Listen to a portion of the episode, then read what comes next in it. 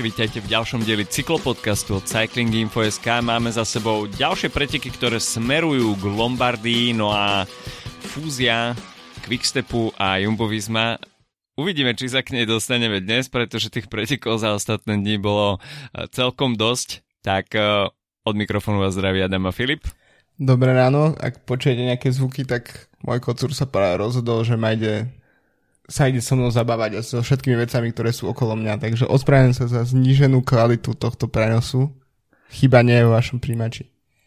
Tak uh, mačky sú v našom podcaste obľúbené, až Prečne. ste na našom Discorde, kam vás samozrejme pozývame diskutovať o cyklistike a všeličom inom možnom.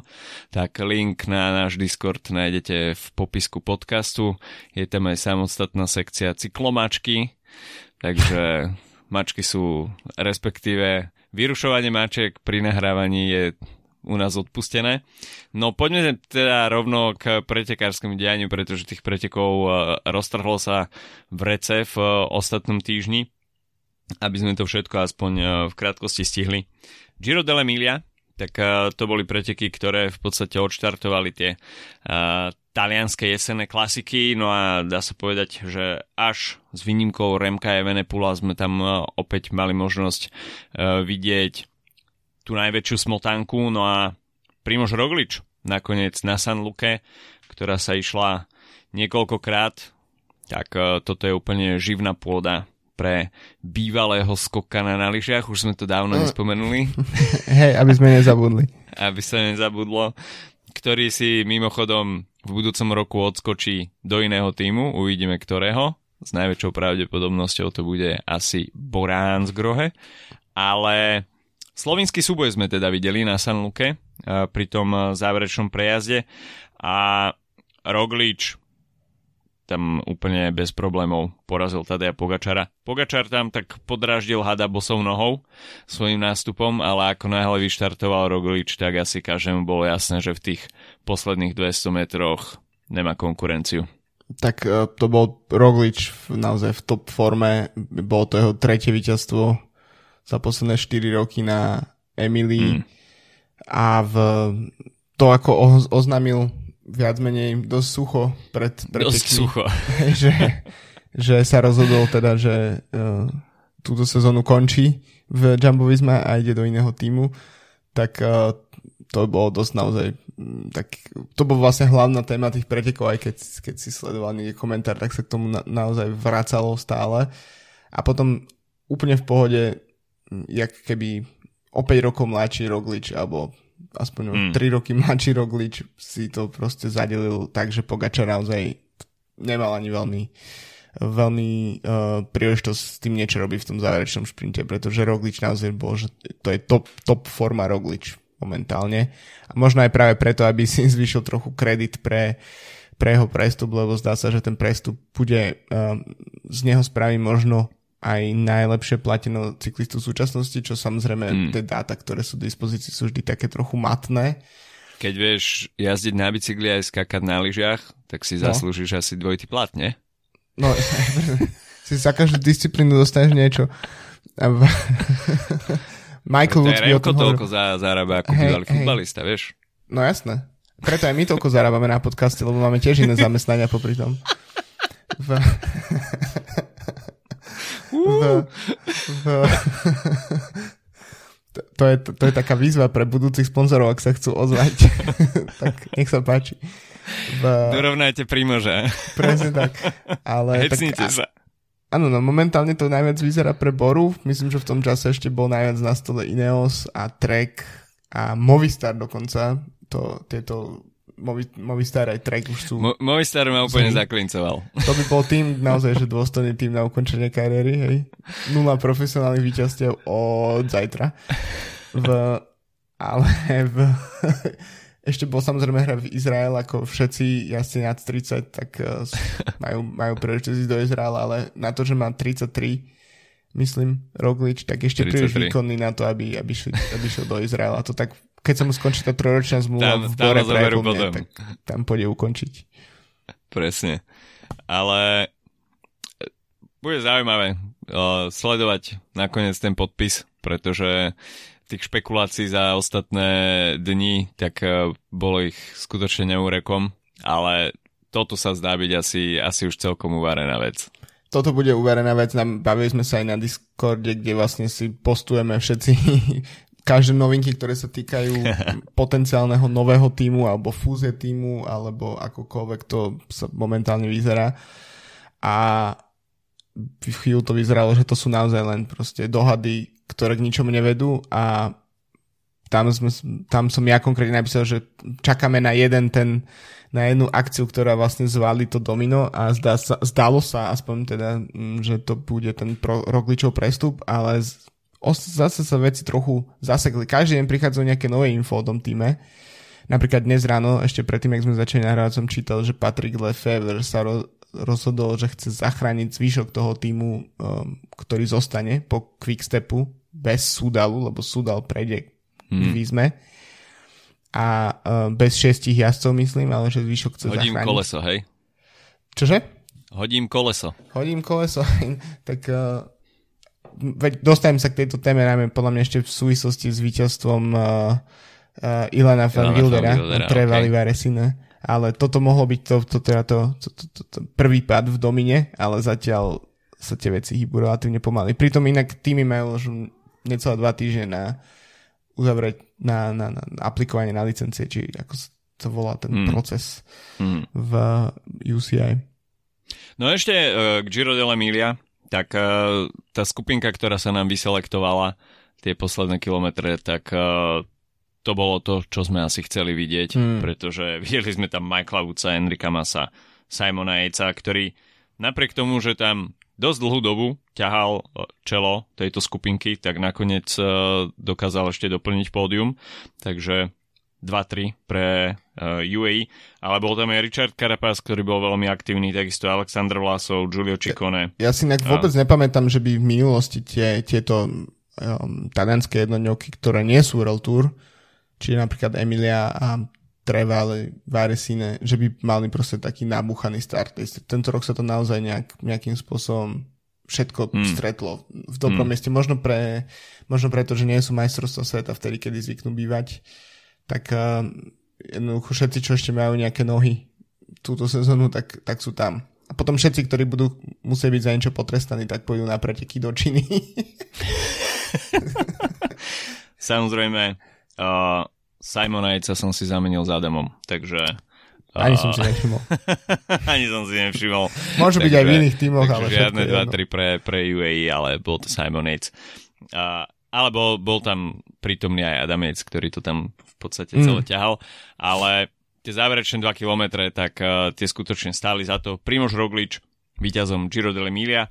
No na juhu Európy ostaneme, presunieme sa na chvíľku do Chorvátska, kde sa uh, odohral Cro Race, preteky, ktoré celkom sledujem od minulého roka a sa mi, sa mi zapáčili najmä teda ten súboj Mateja Mohoriča s Jonasom Vingegodom z minulého roka, tak mm. ten bol veľmi zaujímavý. A tento rok uh, sa mi páčila teda najmä etapa číslo 2, pretože v tom regióne som bol v lete na dovolenke, takže som bol ako v tom memečku Leonardo DiCaprio, kde furt ukazuje, že, že tam som hey. bol, to som videl, hej, takže spomienky na leto sa mi hneď vynorili. Inak uh, pre všetkých, prepáč, ale pre všetkých cyklistických fanúšikov uh, musíme spraviť memečko, ja momentálne nemám na Netflixe účet, ale Valverde spravil to isté v, v poslednej sérii, a v predposlednej sérii Movistar Movistar dokumentu, keď bol, keď sa zranil a nedokončil Vueltu a, a potom ho ukazoval, ako sedí na gauči a myslím, že to bola tá etapa s, s Supermanom Lópezom. Ukazoval, hey, hey. ukazoval na televíziu presne takým, takým, treba toto spraviť. Prosím, ľudia z nášho Discordu, ak máte prístup k Netflixu, spravte z tohto screenshot. Toto je taký mem materiál, že sa to jo. pýta. Jo, jo, toto si pýta. Takže uh, Crow Race a Matej Mohorič, obhajca minuloročného víťazstva, tak uh, mal veľkú smolu, pretože hneď v prvej etape uh, bol zapletený do pádu a tým pádom stratil uh, vyše 3 čtvrte minúty na víťazného Eliu Vivianiho, ktorý mimochodom zaznamenal prvé víťazstvo v sezóne Auč, a trochu neskoro. To asi, to asi trošku dokazuje momentálnu formu Eliu Vivianiho, ale tam už sa všetko skôr fokusuje na budúcoročnú Parížskú olimpiádu a hmm. to bude pravdepodobne jeho uh, posledné podujatie kariéry. Každopádne Ineos si pripísal uh, víťazstvo hneď v prvej etape, čo im trošku uh, čo ich trošku ukludnilo, aj keď sa skôr očakávalo, že by sa tam mohol ocitnúť i ten hater. A druhá etapa, ktorú som už teda spomenul, tak finišovala na Pagu a Yuri Leitao, ktorý mimochodom bol aj na štvrtej Grand Tour tohto ročnej, tak tam, hmm. sa, tam sa dobre rozjazdil a na Crow Race dokázal aj zvíťaziť. Etapa číslo 3, tak tam vyhral Nicolo Parizini, trošku prekvapivo, jazdec Q36,5, uh, tento 23-ročný Talian, ovládol ten trošku selektívnejší šprint. No a prišla etapa číslo 4, ktorá bola asi najsledovanejšia v úvodzovkách kráľovská, aj keď teda uh, žiadne veľhory na ceste do Labinu sme nemali možnosť sledovať, tak uh, Matej Mohorič nakoniec v Labine uh, finišoval pred Magnusom Sheffieldom a Orlusom Aularom. Celkom ináč výživné záverečné stúpanie v Labine do starého mesta po kockách. Trošku mi to pripomenulo minuloročnú Banskú šťavnicu. Mm. Malo to taký veľmi podobný nádych. No a Matej Mohorič si tak uh, dal aspoň takú menšiu náplast na to, že už nemohol bojovať v GC, mal tam veľkú stratu, tak uh, aspoň etapové víťazstvo pre uh, Mohoriča.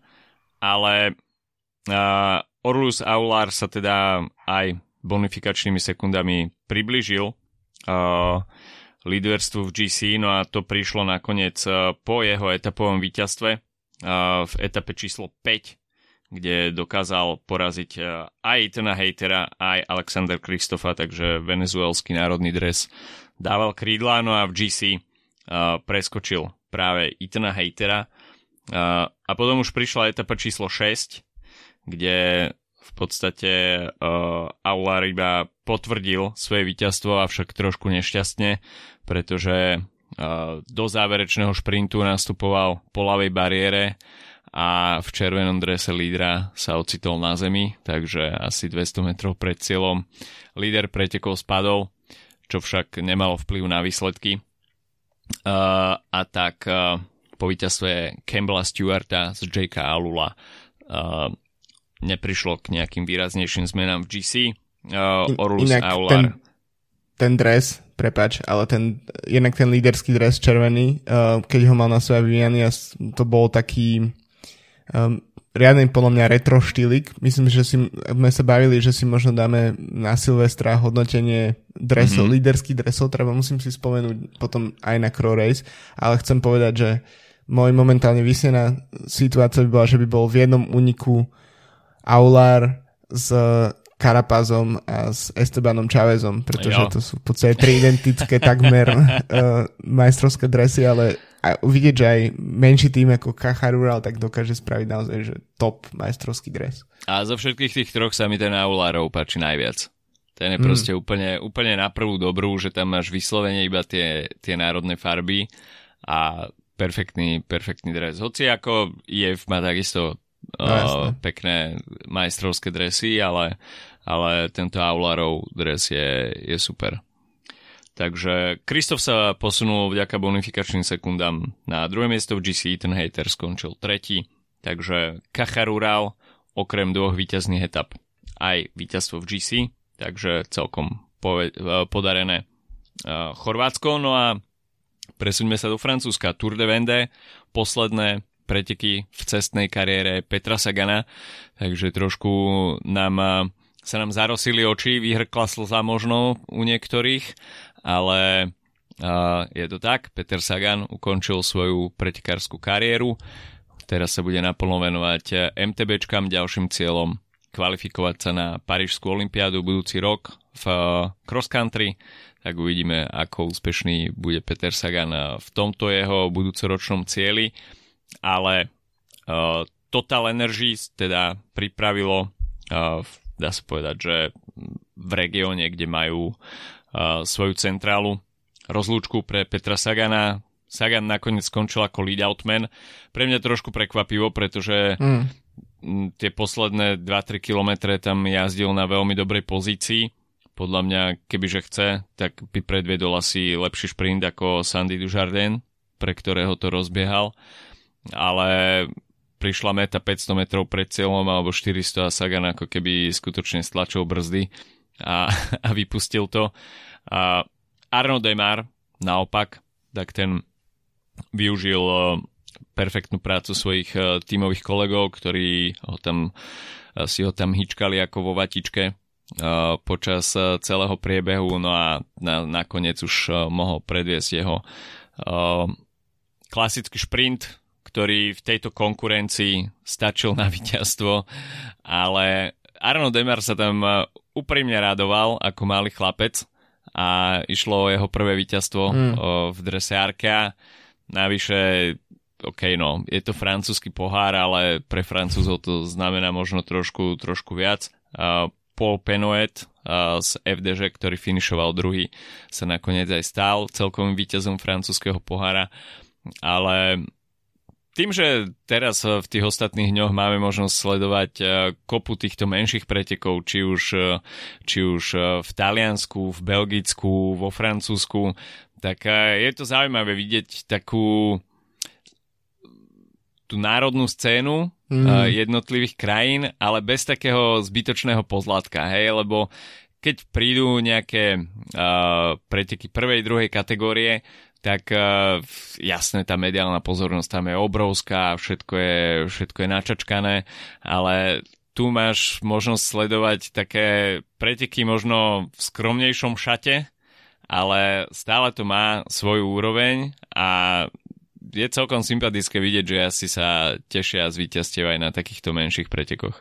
Tak uh, Demarová kariéra je v podstate o tých takých dvoch protipoloch. Jednak sú to víťazstva na v tých najväčších, v podstate na tom najväčšom, najväčšej scéne Sanremo, Giro d'Italia, okolo Slovenska, a, ale zároveň sú tam tiež e, preteky ako Paris Tour a podobne, ktoré, sú, ktoré nás čakajú tento víkend, ktoré vyhral posledné dva roky a bude určite najväčším favoritom aj teraz. Ale, čiže vlastne ten francúzsky pohár a podobne. No a ale aj to je tiež jeden z dôvodov, prečo 32-ročný jazdec má na som konte 94 víťazstiev, keď si pozrieme mm. jeho Pro Cycling Stats momentálne, pretože um, Mark Cavendish to keď si okomentoval ešte v, uh, v časoch HTC, že keby chodil na tie shit races ako Greipel, tak by tiež mal toľko víťazstiev.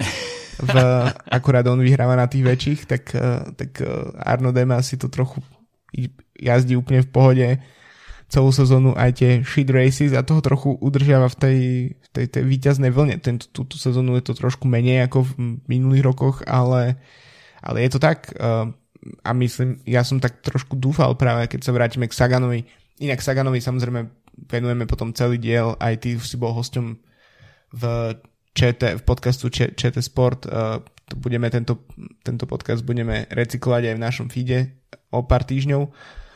Ale v, v, chcel som tým povedať, že, že ja som trochu dúfal, keď už Saganová kariéra išla trochu dole a prestúpil do Direct Energy, že sa vlastne zjaví aj na týchto mm-hmm. menších pretekoch, um, a kde by si možno trošku nabral späť nejaké sebavedomie šprinterské, pretože tá konkurencia je samozrejme menšia, ale mm, nestalo sa tak až teraz vlastne na konci kariéry a je to, je to, je to naozaj za, ako Vende sa končilo z top 7 medzi francúzskými jazdcami. Mm-hmm. Um, takže to, to naozaj ukazuje, že kto má na, naozaj záujem o tieto preteky. Ale vždy sa dobre pozerám, má dobre zmaknuté vždy premusy um, po, v princípe možno lepšie ako, ako tie zaujímavejšie preteky v Taliansku um, z času na čas a um, myslím si, že tá národná hrdosť, ktorú vidíme u Francúzov ktorá sa prejavuje rôznymi spôsobmi.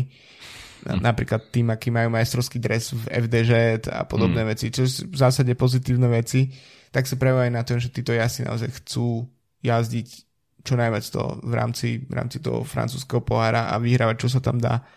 a keď sme pri tom, tak Nasser Buany, ďalší jazdec, ktorý vyhrával množstvo pretekov v rámci týchto fr- francúzských pohárov, tak um, končí kariéru túto sezónu. Mm-hmm. To bola ďalšia téma v posledných dní, možno trošku v tieni um, z Petra Sagana, ale ten ukončil kariéru v koncom septembra na mm, Franco Belge Classic, v, ktorý vyhral Arno Deli a tomu sa, to, to sú tie preteky, ku ktorým sa ešte dostaneme? Nie, to nie sú tie, kde vyhral Deli jednou nohou. Nie, no, tak uh, Nasser Buany, ďalší z našich favoritov, myslím, obi, obidvaja máme t- taký soft spot pre Nasera, tak, mm-hmm. tak je ďalší jazdec z tejto francúzskej generácie, ktorý končí v podstate Demar, Buany, Kokard, tak zostávajú ešte títo dvaja na Serbuány. Určite budeme mať vo season aj tému uh, boxu.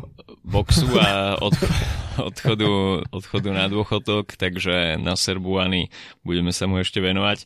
Uh, aby sme uzavreli Tour de Vende, teda Arno Demar, uh, Paul Penoet a Sandy Dujardin, prvá trojka, za nimi ešte Brian Cockart, známe meno. Uh, Peter Sagan sa teda lúči s cestnou kariérou na 9. mieste v týchto pretekoch a ako si už povedal Saganovi, potom ešte budeme určite venovať vo season priestor. Poďme však ďalej, pretože tých pretekov ešte máme celkom dosť. V krátkosti aspoň Lotto Famen Arden Classic, priznám sa, tieto preteky som e, nesledoval nejako, nejako výraznejšie, ale asi každý snáď videl v ostatných dňoch Arnoda Deliho, ktorý vyvrátil fakt, že, že v cieľovej, na cieľovej páske musíš dať úplne maximálny výkon, pretože 50 metrov pred cieľom proste išiel také vaty, že vypol pedál a jednou nohou ešte dokázal to tam hodiť na pasku, takže Arno Deli dokázal to, čo mnoho perfektných šprinterov a svetovej extra klasy zatiaľ nedokázalo. Najväčší, najväčšie víťazstvo aj tak bolo, že to nenapadol do bariéry hneď pod prekročením celovej pásky a, a neukončil si tak sezónu. Takže Arno Deli a jeho jednonohé víťazstvo. No a Copa Bernoky. Tak e, to boli preteky, ktoré putali celkom pozornosť. Najväčším favoritom samozrejme s Voltom Fanartom, ktorý bol na štarte a v závere sme videli veľmi dobrú selektívnu skupinku. Rozhodne tam mal navrh Volt Fanart, ktorý mal po ruke dvojcu tímových kolegov Jana Tratníka a takisto aj Tieša Benota, tiež Benot, tak tento tam skúsil, poslal to tam, a nevyšlo to, avšak to boli už proste také taktické manévre.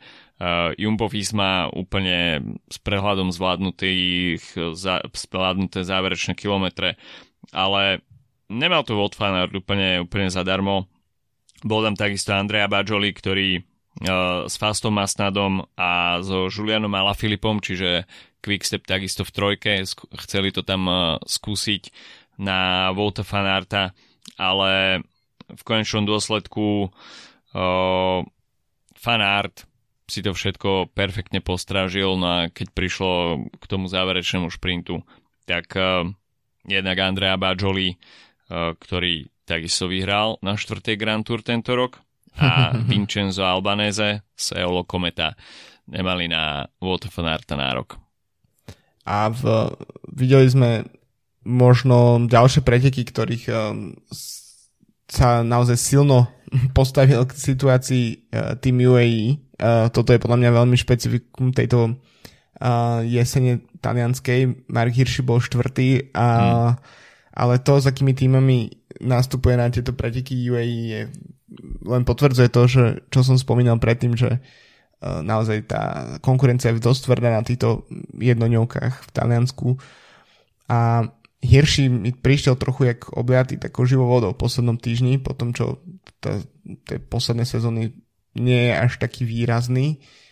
A robili sme si tiež toho stranu na Discorde, že keď ukazovalo UAE, koho posiela na všetky tieto preteky, tak ani nespomenulo e, Davide Formula a práve myslím Hirschiho, ktorý, ktorý ešte brali potom uh, 1-2 na... Copa Agostini. Copa Agostini, to neviem, či sme vôbec spomínali tieto preteky. Takže dokonca ani jazdcov, ktorých nespomenieš do svojho takého toho výberu na sociálne siete, tak, to, tak sa ukážu v top svetle. No, ako hej, sú to preteky, ktoré, dajme tomu, sú nižšie kategórie, ale majú kvalitu. Jednak jazdci sa potrebujú pripraviť na Lombardiu, to mm. treba mať na zreteli, že v podstate tí jedinci, ktorí chcú na Lombardii spraviť výsledok, tak nejaké porovnanie s konkurenciou potrebujú. No a tým, že už v kalendári nie sú nejaké, nejaké väčšie preteky, tak sa absolvujú takéto uh, takéto preteky menšieho rázu a myslím si, že to je, že to je win-win pre, jednak pre organizátorov a, a takisto, takisto fanúšikov. Presne tak z toho fanúšikovského hľadiska ja to tiež vidím na sebe, že podľa mňa tým, že tie majstrovstvá sveta, ktoré by práve po mne boli, kedy asi minulý víkend, mm. minulý víkend na konci septembra, tak uh, tým, že som stratil nejaký taký ako mm, styčný bod, tak mám oveľa viac pozorností, ktoré mm. môžem venovať týmto pretekom, ktoré samozrejme sledujem každý rok, ale teraz keďže nie je veľmi iná konkurencia, tak uh, je to pre mňa v, veľmi zaujímavé, čo by som, čomu by som možno um, čo by sa dalo možno zlepšiť v týchto talianských um, jednodňovkách je taký viac to tak keby prepojiť, že by mali nejaký spoločný narratív, uh, typ, tak ako to majú jarné klasiky v uh, Belgicku, že jednoducho vidí, že to je kvázi taká séria pretekov, aj keď samozrejme mm-hmm. všade štartuje niekto iný. Tieto talianské majú takú uh, ťažšie im um, odhadneš ich vlastnú identitu. Emilia sú veľmi fotogenické preteky uh, a tam to je vidieť. Um, takisto Lombardia, samozrejme, to, je, to videl každý, lebo je to monument. V minulosti to bol uh, Milano Turino zo Supergo, teraz je to šprinterské, sú to šprinterské preteky na jar pred Sanremom, čo nie je úplne nutne zlé, ale to boli preteky, ktoré mali nejakú identitu. A tieto ostatné sú pre mňa veľmi také, nikdy, nikdy vlastne neviem, čo od nich očakávať lebo ich nemám také naštudované v priebehu rokov a napríklad e, veľmi som si trevali v Aresine, um, o ktorom bude reč, tak som si veľmi, veľmi vychutnal z takého tiež toho, toho že počet tých okruhov, ktoré zajazdili, tak mm-hmm. bol že, až absurdne vysoký. a, a potom zra, to je tak ako na mestrovstvách sveta, keď sleduješ ten okruh mm-hmm. a už si začneš zvykať na tie, na tie veci a to z toho robí podľa mňa veľmi také zaujímavé preteky, ale chcelo by to podľa mňa, aby tieto jednodňovky boli taký viac taký seriál, podľa mňa, ako iba nejaká náhodná zmeska pretekov. Tak niektoré z nich uh, usporiadáva RCS, mm. niektoré sú proste či už talianským zväzom alebo lokálnymi organizátormi, ale hej no, akože nebolo by to zlé, kebyže sa to jazdí ako nejaká séria, možno kebyže sa tam vymyslí nejaký štatút, bodovania, dajme tomu pre domácich jazdcov, hej, ako je na okolo Slovenska, že dres pre najlepšieho Slováka, mm. tak eh, alebo stačilo by pre Talianov U23, hej, že proste pre tie uh, prokontinentálne celky, respektíve kontinentálne, až sa tam zmestia, tak, uh, tak by to bola podľa mňa celkom dobrá motivácia. Napíšeme im? Napi- tak ty si tu taliansky hovoriaci z nás, Napíš, takže napíšeme musíš tam dať nejaké emocióne a ne, ideš. Napíšeme im a takže toľko. Asi, asi Copa Bernoky, no a, a presunieme sa do Belgická na chvíľku. Banš, Šime Banš, tak to boli preteky, ktoré takisto mali taliansku stopu. Luka Mocato z týmu Arka Samsik, nakoniec e, víťazom pretekov. A Takisto to bolo také späty vyťahnuté víťazstvo. Posledný, na posledných 200 metroch snáď eh, bolo iba mocata vidieť. A potom, čo Søren Krag Andersen tam predviedol snaď kilometrový šprint, to som nechápal, že, že ako mohol tak dlho vydržať a, a vážne to vyzeralo, že, že to až na pasku. Na, nakoniec Edward Teuns ho tam pre, uh, dokázal uh, predbehnúť, ale Luka Mocato sa zrazu z ničoho nič a dá sa povedať, že neviem, nepamätám si to už úplne dokonale, že či vôbec e, vstal zo sedla a proste neviem, taký úplne nešpeci- nešpecifický o, šprint v podaní Luka Mocata, ale Teuns so Søren Kragom Andersenom už boli tak vyčerpaní po tom dlhom nástupe, že Mocatovi stačilo v sedle zvyšiť kadenciu a nejakým spôsobom ich v tých posledných 20 metrov dal dole. A Arkea 1, nie? Arkea je našlapnutá v mm. týchto pretekoch. A až som si hovoril, um, že neviem, ako sme komentovali Arkea dres v modnej policii, ale myslím, že pozitívne. A až teraz, keď to tak sú také v podstate práve preteky, kedy sú naozaj pre mňa výrazne viditeľní. Tak, tak si hovorím, že... negatívny, hej? Čo, čo, ne, ne, ne, práve, že sa teším z toho dresu, lebo je úplne jednoduchý. Takže Luka Mocato, víťazom v Belgicku, no a poďme na Trevali Varezine, ktoré no. si už uh, spomenul. A tam sa takisto vpredu uh, zdržiavala uh, drvivú väčšinu uh, pretekov uh, cyklistická smotánka. Nakoniec sme mali možnosť vidieť selekciu, v ktorej sa ocitol ocitla väčšina jasov, ktorých sme videli aj na, aj na Giro dell'Emilia. Bol tam Pogačar, bol tam Roglič, bol tam Woods, bol tam Vlasov, bol tam Carapaz, pridali sa takisto Jonek Zagir, Carlos Rodriguez, Ben O'Connor, uh, Zana, ale nakoniec vypálil všetkým rybník Ilan van Wilder tým záverečným atakom na ktorý nenašla recept táto skupinka. Bolo vidieť, že tamto už je absolútne nehomogénne, nespolupracovalo sa tam. Nikto tam hlavne nemal ne, druhého tímového kolegu, ktorý by mm. tam bol ochotný sa obetovať pre svojho tímového lídra, takže hoci sa tam objavila väčšina favoritov, tak uh, tá spolupráca tam absolútne uviazla a Ilan van Wilder uh, motivovaný asi aj tým, že, že nemá zabezpečený flek na budúci rok v niektorom z tímov, tak uh, to tam poslal full gas. No a ešte viac ako toto víťazstvo obletel svet jeho rozhovor, kde proste si vylial srdce a opísal asi aktuálnu situáciu v Quickstepe. No, povedal, že, nesú, že nesúhlasí on a jeho tímový kolega so všetkým tým šitom, ktorý sa deje okolo, okolo ich týmu No naozaj takíto jazdci to majú ťažké momentálne, pretože zjavne vedenie Quickstepu nezvláda úplne komunikovať budúcnosť. Ilan van Wilder má zmluvu do 2025 s týmom, ktorý možno nebude existovať o pár týždňov. Hmm. A to je zložitá situácia, lebo čo to znamená? Má si hľadať iný tým, má si má zostať, pôjde do Jamba, alebo teda do toho Jumbo to práve nebude, do Soldavizmy Amazonu a, alebo zostane v týme, ktorý, ako som dnes čítal, ako som spomínal, Lefebvre chce zostaviť tento ako zvyškový tým. To sú všetko, to je veľmi zložitá situácia na to, že je 5. oktobra, že, mm. že o takomto čase už uh, mal Fan Wilder jednoducho zázdiť. O 3 mesiace posom... máš byť v Austrálii na Down Under. No presne, hej, a máš si zajazdiť posledné preky v Taliansku a ísť proste odpočívať na chvíľu a potom začať trénovať pomaly a, a v januári si späť, ale keď ani nevieš, za koho v januári budeš jazdiť, tak, uh, tak je to ťažká situácia. A jasné, dá sa na to presne mm, pozerať z dvoch ako keby pohľadov na to víťazstvo. Jedno je, že, že ho poháňal nejaký ako keby put seba záchový, že uh, OK, ak všetko pôjde do kytek, tak uh, bude bude mať víťazstvo výrazné, ktoré mi možno zabezpečí kontrakt na ďalšiu sezónu v niektorých tímoch, ale to je tiež komplikované, lebo tie týmy už majú dosť plné svoje mm. súpisky. Alebo tým vlastne si bol poháňaný dru, druhý variant a to mi príde momentálne práve pomnejšie, že bol jednoducho poháňaný nervami a t- tou situáciou jednoducho bol, že to proste poslal preto vidíš ten, ten únik vlastne nikto nejak moc nereflektoval, ale, ale ten čas narastal a udržal sa na solidných sekundách, aj keď um, si hovoril, že nebolo to veľmi homogénne za ním, ale tak tie mená boli veľké, hej.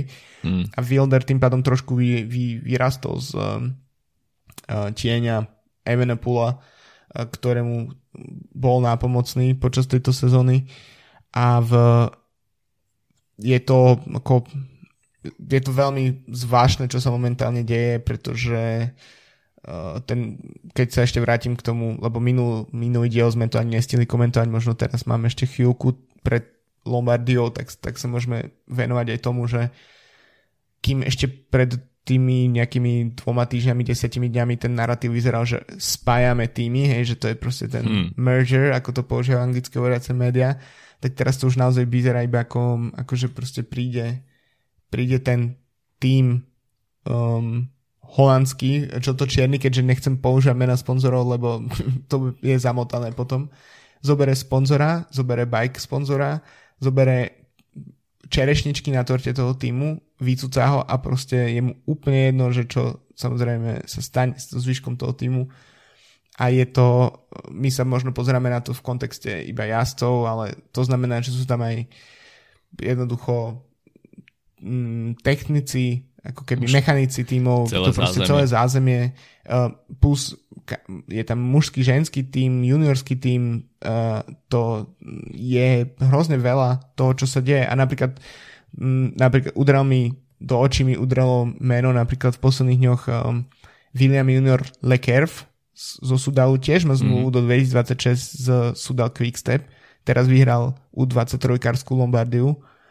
A, a čo to znamená? Čo znamená táto zmluva? Hej? Že, e, a to je jazdec, ktorý má momentálne 20 rokov. Že, že ako, plán, ako môžeš naplánovať najbližšiu sezónu, keď nevieš, že budeš štartovať? Jo, je to akože veľmi nepríjemná situácia a treba sa na to pozrieť fakt trošku komplexnejšie, že nie je to iba niečo, že OK, tak zašpekulujme si tu, mm. ako by Remko bol schopný fungovať uh, s Vingegodom a, a spol, ale to je vážne pohľad do takého backstageu, že koľko ľudí sa motá okolo týmu, mechanici, soanieri, celý ten team management, ktorý má veľa ľudí, takisto, takisto si spomenul development team, potom e, ženský team, no a v neposlednom rade jazdci, ktorí majú podpísané kontrakty, ale nevedia, že čo s nimi bude budúci rok, pretože mm. všetko môže byť úplne ináč, ťažko ako sa k tomu uh, postaví vedenie nového týmu. A rovnako Pepa Černý napríklad, ktorý má platnú zmluvu na budúci rok, takisto Jan Hirt, Martin Svrček. Martin čiže, Svrček, no. Čiže má to aj uh, také československé uh, pozadie, táto celá kauzička. Uh, ale mne príde hlavne strašne zvláštne, akým spôsobom uh, to celé komunikuje Patrick Lefevre, respektíve vedenie, vedenie Quickstepu, lebo OK, to, že uh, Jumbo k tomu nedáva žiadne prehlásenia, mm. tak to sa dá očakávať. Oni sú na koni a im momentálna situácia akurát tak vyhovuje, ale Quickstep, ktorý proste nabúral do toho ľadovca a postupne sa to začína plniť vodou, tak uh, uvidíme, že, že či prídu nejaké záchranné člny, alebo sa to proste potopí. A hlavne ten štýl komunikácie, že na jednu stranu vyhlasuješ o sebe, že si Wolfpack a, a neviem čo, no, že proste všetko funguje dokonale a potom spravíš takýto krok a zrazu uvidíš, že to, čo je pod tým pozlátkom, tak e, že tiež sú to iba ľudia s mnohými nedokonalosťami, ktorí si nedokážu upratať na svojom vlastnom dvore a celý tím je vrhnutý do absolútneho, absolútnej neistoty a nikto v podstate nevie, že čo sa bude diať. Hmm. A potom príde takéto víťazstvo Ilana Fanfieldera a vykričí to do celého sveta. Akože toto by bolo na tom nesmierne sympatické, že, že vystúpil niekto z toho radu a proste povedal to tak, ako, ako to je, ako to cíti a to si myslím, že môže nejakým spôsobom pohnúť veci dopredu v prospech, eh, v prospech eh, či už stafu jazdcov, pretože pokiaľ by každý takto mlčal, tak týždne by išli, hej, všetko by bolo tak nejak eh, podružkom tajomstva a potom sa príde k nejakému rozhodujúcemu bodu, kde sa to proste odklepne a vybavené. Ale keď dostanú si možnosť o tom rozprávať, Ilan van Wilder to už proste rozlúskol, tak e, možno, že uvidíme viacero takýchto vyjadrení, že, že čo si o tom samotní jazdci myslia a možno pre, spravia niečo preto, aby sa ich situácia nejakým spôsobom e, vyriešila, zlepšila alebo sa prišlo k nejakému rozumnému riešeniu. Keď sme pri tom, tak uh, presne môžeme uvidieť, že ako sa k tomu postaví Remko Evenepoel, ktorý bude mm. štartovať, keď už prejdeme k Lombardii. Čo sa stane, keď vyhrá Remko Lombardiu a čo povie do médií? A to je ten, ktorý naozaj sa nemusí obávať o svoju budúcnosť, lebo práve po mne je 10 tímov, ktoré za ním uh, kempuje pred jeho domom momentálne, ale v... S pizzou v ruke. Ale myslím si, že Remko vyzerá ako dosť taký s pizzou, ako taký srdciar, ktorého, ktorý by to pre tých svojich kolegov akože mm, vie, vie sa podľa mňa ako keby ich zastať a vyjadriť sa. No ale poďme rýchlo, máme už iba 5 minút na coffee break aj Lombardiu. Poďme tak, na to. Coffee break s partnerom nášho podcastu slovenskou pražiarňou Kofeín. Minulý týždeň sme sa vás pritali, kto vyhrá Giro dell'Emilia, správna odpoveď, Primož Roglič a víťazom sa tento týždeň stáva Sagan z Vyšu, takže Eduardo, máš dva balíky výberovej kávy od kofeínu, svetlé aj tmavé praženie. No a v kofeíne si momentálne môžete zabezpečiť Dominikánsku republiku, keďže uh, Kuba momentálne má nejaké svoje vnútorné problémy, tak uh, Dominikánska republika svojim profilom nahradzuje Kubu, ktorá je perfektná pre ortodoxných espresso kávičkárov, ktorí neznesú v káve ani štipku acidity, tak toto je presne voľba pre nich. Nemusíte siahať po prepražených komoditných zdechoch zo supermarketu, ale kliknite si na kofeín a momentálne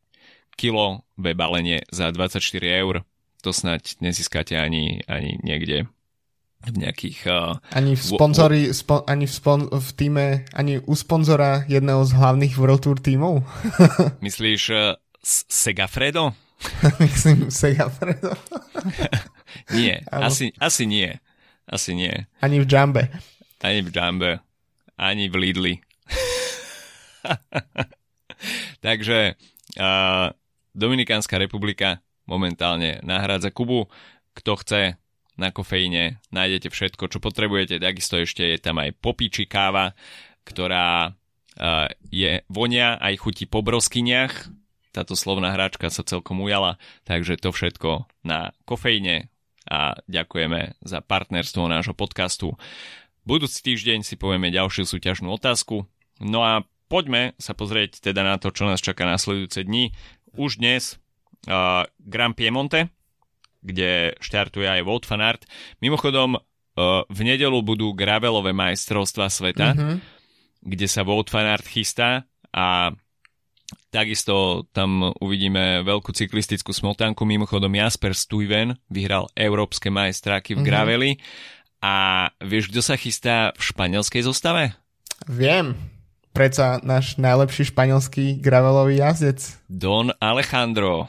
Mm, tak to ale som zvedavý. Dokonca som videl titulok v nejakých médi- nejakom médiu, ale nečítal som celý článok, takže poviem len titulok, však to stačí, že to budú mať ťažké, povedal Don Alejandro, že to ostatní budú mať ťažké ho poraziť na, uh, na majstrovstvách sveta. Takže uh, myslím si, že dôvod, prečo pozerať majstrovstvá sveta v graveli existuje. Cítim, cítim krv vo vzduchu keď sme inak pri Graveli, lebo ideme sa na Lombardii, tak uh, Paris Tour tiež je v nedelu, um, ktorý tiež uh, práve po hrá Arno Demar, ale v uh, tam toho Gravelu tiež je celkom požehnanie. No a poďme definitívne teda uh, na Lombardiu, ktorá sa odohrá v sobotu. Pôjde sa z Koma do Bergama, takže organizátori ostávajú verní tým otočeným profilom, ale čo nás teda čaká nemine. Prvé kategorizované stúpanie bude Madonna del Gisalo, potom bude nasledovať Roncola, potom Berbeno, Paso de la Crocetta, Zambla Alta, no a rozhodovať sa bude asi pravdepodobne ako v roku 2021 na Paso di Ganda. 9-kilometrové stúpanie, avšak posledné 3 km majú 8,7% v priemere. Celkovo tie uh, stúpania na Lombardii majú taký, uh, ako by som to povedal, medium charakter, že v podstate mm. nie sú to ani rampa z Inhumanas, hej, ktoré poznáme z, z VLT, ale takisto to nie sú ani nejaké čajčkové stúpania. Proste ideálna, ideálny pomer dĺžky a výšky, výšky uh, percentáže tak eh, to je si myslím, že celkom eh, ťahákom Lombardie. Samozrejme, na záver ešte uvidíme Kolea Perto, eh, to bude finišovať tesne pred záverečným zjazdom 1,3 km stúpanie s priemerným sklonom 7%, to je taká posledná možnosť na nejaký neskorý atak. A v 2021, uh, kedy sa išlo, išlo týmto profilom, uh, dominoval Tadej Pogačar, tak uh, uvidíme, že či bude mať Tadej náladu na zopakovanie si svojho triumfu. No a ja vlastne musím ísť, takže preto trochu náhlým záver podcastu, takže rovno idem do typovačky a ty môžeš donahrávať keď tak záver. Okay. Ale ja typujem, moje srdce hovorí Richard Carapaz po týchto m, pretekoch uplynulých dňoch, ale mozog hovorí Tadej Pogačar. No, mne hovorí srdce Tibo Pino pri svojich posledných pretekoch. Ho, ho, ho, ho. Ale rozum a hlavne taká tá zvedavosť, že čo sa bude dať potom Remko Evenepoel. Mm, dobre, dobre, dobre, dobre. Takže toľko na tento týždeň od nás. Užite si Lombardiu, myslím si, že to skutočne bude stať za to. Giro dell'Emilia nás namosalo, tak uh, toto si myslím, že bude uh, ešte väčšia explózia vatov. Počujeme sa budúci týždeň, majte sa pekne. Čau, čau. Čauko.